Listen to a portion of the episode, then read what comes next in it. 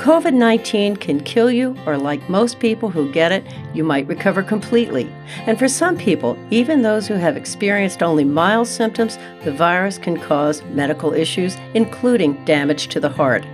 Welcome to our Health Track podcast. I'm Aileen Ellis. I'm here today with Dr. Anthony Patrello, the medical director of the Cardiovascular Institute at Montefiore St. Luke's, Cornwall. Thank you so much for joining me today. Well, thank you so much for having me. So now that we're months into the pandemic, what are we learning about some of the ways that this virus can affect the heart? So, COVID is a very challenging virus for us. It presents with a broad spectrum of symptoms. It can be completely asymptomatic. They can have mild disease with no heart involvement at all. They can have no symptoms, but cardiac testing and imaging shows some heart abnormalities, or they can have full blown symptomatic heart disease. So it's really quite variable. And in terms of the way that COVID can affect the heart, there could be an inflammatory mediated weakening of the heart muscle. There could be true heart attack. COVID causes a prothrombotic state where it causes increase in clotting, so you can have a true heart attack. You can have demand ischemia, which is basically supply demand mismatch. So there's no actual blockages in the arteries of the heart, but because of the increase in demand on the heart from the virus, that you get this supply demand mismatch. And you can get a myocarditis, which is actually a direct inflammation of the heart muscle due to invasion of the virus. In severe cases, the myocarditis can lead to decrease in heart function, heart failure, and even dangerous arrhythmias. You know, most of these patients are going to recover, but occasionally it can progress to fulminant heart failure. So, based on all that, do you recommend that everyone who has COVID 19 should see a cardiologist and get tested? I think that if everybody who had COVID 19 saw a cardiologist, there wouldn't be enough cardiologists to see any other heart disease, given the fact how rampant COVID is right now. But I do think that there are select patients who need to be concerned. It's important to recognize, though, that most patients with COVID will not have heart involvement. Primarily, this is still a primarily lung disease.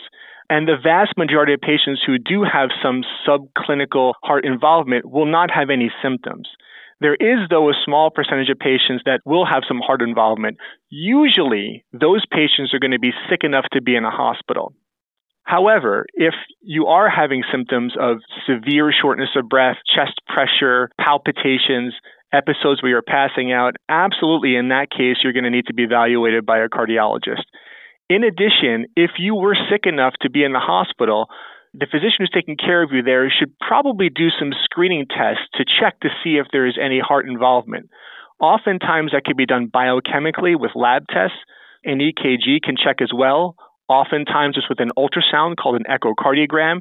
And if there's any abnormalities in any of those tests, then absolutely a cardiologist should be involved.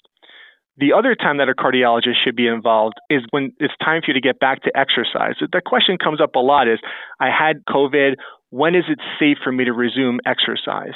And there are some recommendations about this that have been given down by the ACC. For most people, non well trained athletes, for most people, if you have mild symptoms, returning to activity a week after the symptoms resolve is safe for competitive athletes, highly active people, if you were asymptomatic, so you just had a positive test, but you actually didn't have any symptoms, usually you would wait for two weeks after that positive test to return to activity.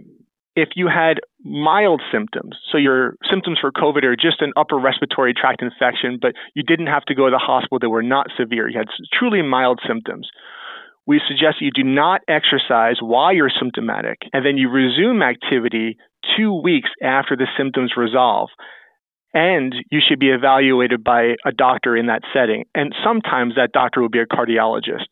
And the cardiologist is basically going to be looking to see if you have any evidence of heart involvement or any evidence of this myocarditis. And if you had severe symptoms or you truly found to have evidence of myocarditis, you really want to wait three months to returning to activity and that's if you're a competitive athlete, a highly active person. And the reason why is because that myocarditis actually accounts for up to 20% of cases of sudden cardiac death in athletes. Which this is the reason why there was such a big concern about college athletes and college football and college basketball about when is it safe to participate during the pandemic? Should there be a delay in terms of starting college athletics this season? Is because of reasons like that. In all cases, when you return to activity, you should start slow. Don't try to pick up right where you left off. In general, you want to start at about 50% of your intensity of where you were before. You want to stop if you develop any symptoms that are worsening and certainly call your physician to talk about it. And you always want to maintain a safe distance when you're exercising. That six feet rule that we commonly know about to avoid transmission doesn't really hold during exercise because during exercise, when you're breathing heavy, you increase minute ventilation and that can actually aerosolize the virus. So the recommendation is actually to maintain four to five meter distance or 15 feet with walking, 10 meters with running, and 20 if you're biking. So let's say that you did have some heart damage and you've gone to have tests and everything. What can you usually do about some of the problems that COVID starts up? Yeah, that's a great question. And right now, the data for that and our understanding of that is actually quite limited. So we know that a lot of people who have COVID and who have evidence of heart involvement, we can see evidence of that on an MRI even weeks after they recover. But the question is, is that clinically meaningful? Is that going to actually cause any heart issues? And we're not exactly sure about that. So I think we usually divide people into two categories. One is people who have mild abnormalities in heart testing but no overt heart symptoms. And two, people who have significant abnormalities in heart testing and significant heart symptoms. The first group, honestly, we don't do a whole lot with. We just watch them and see, and we tell them to be careful and to be cautious, and we see them in the office and, and just peek in on them periodically.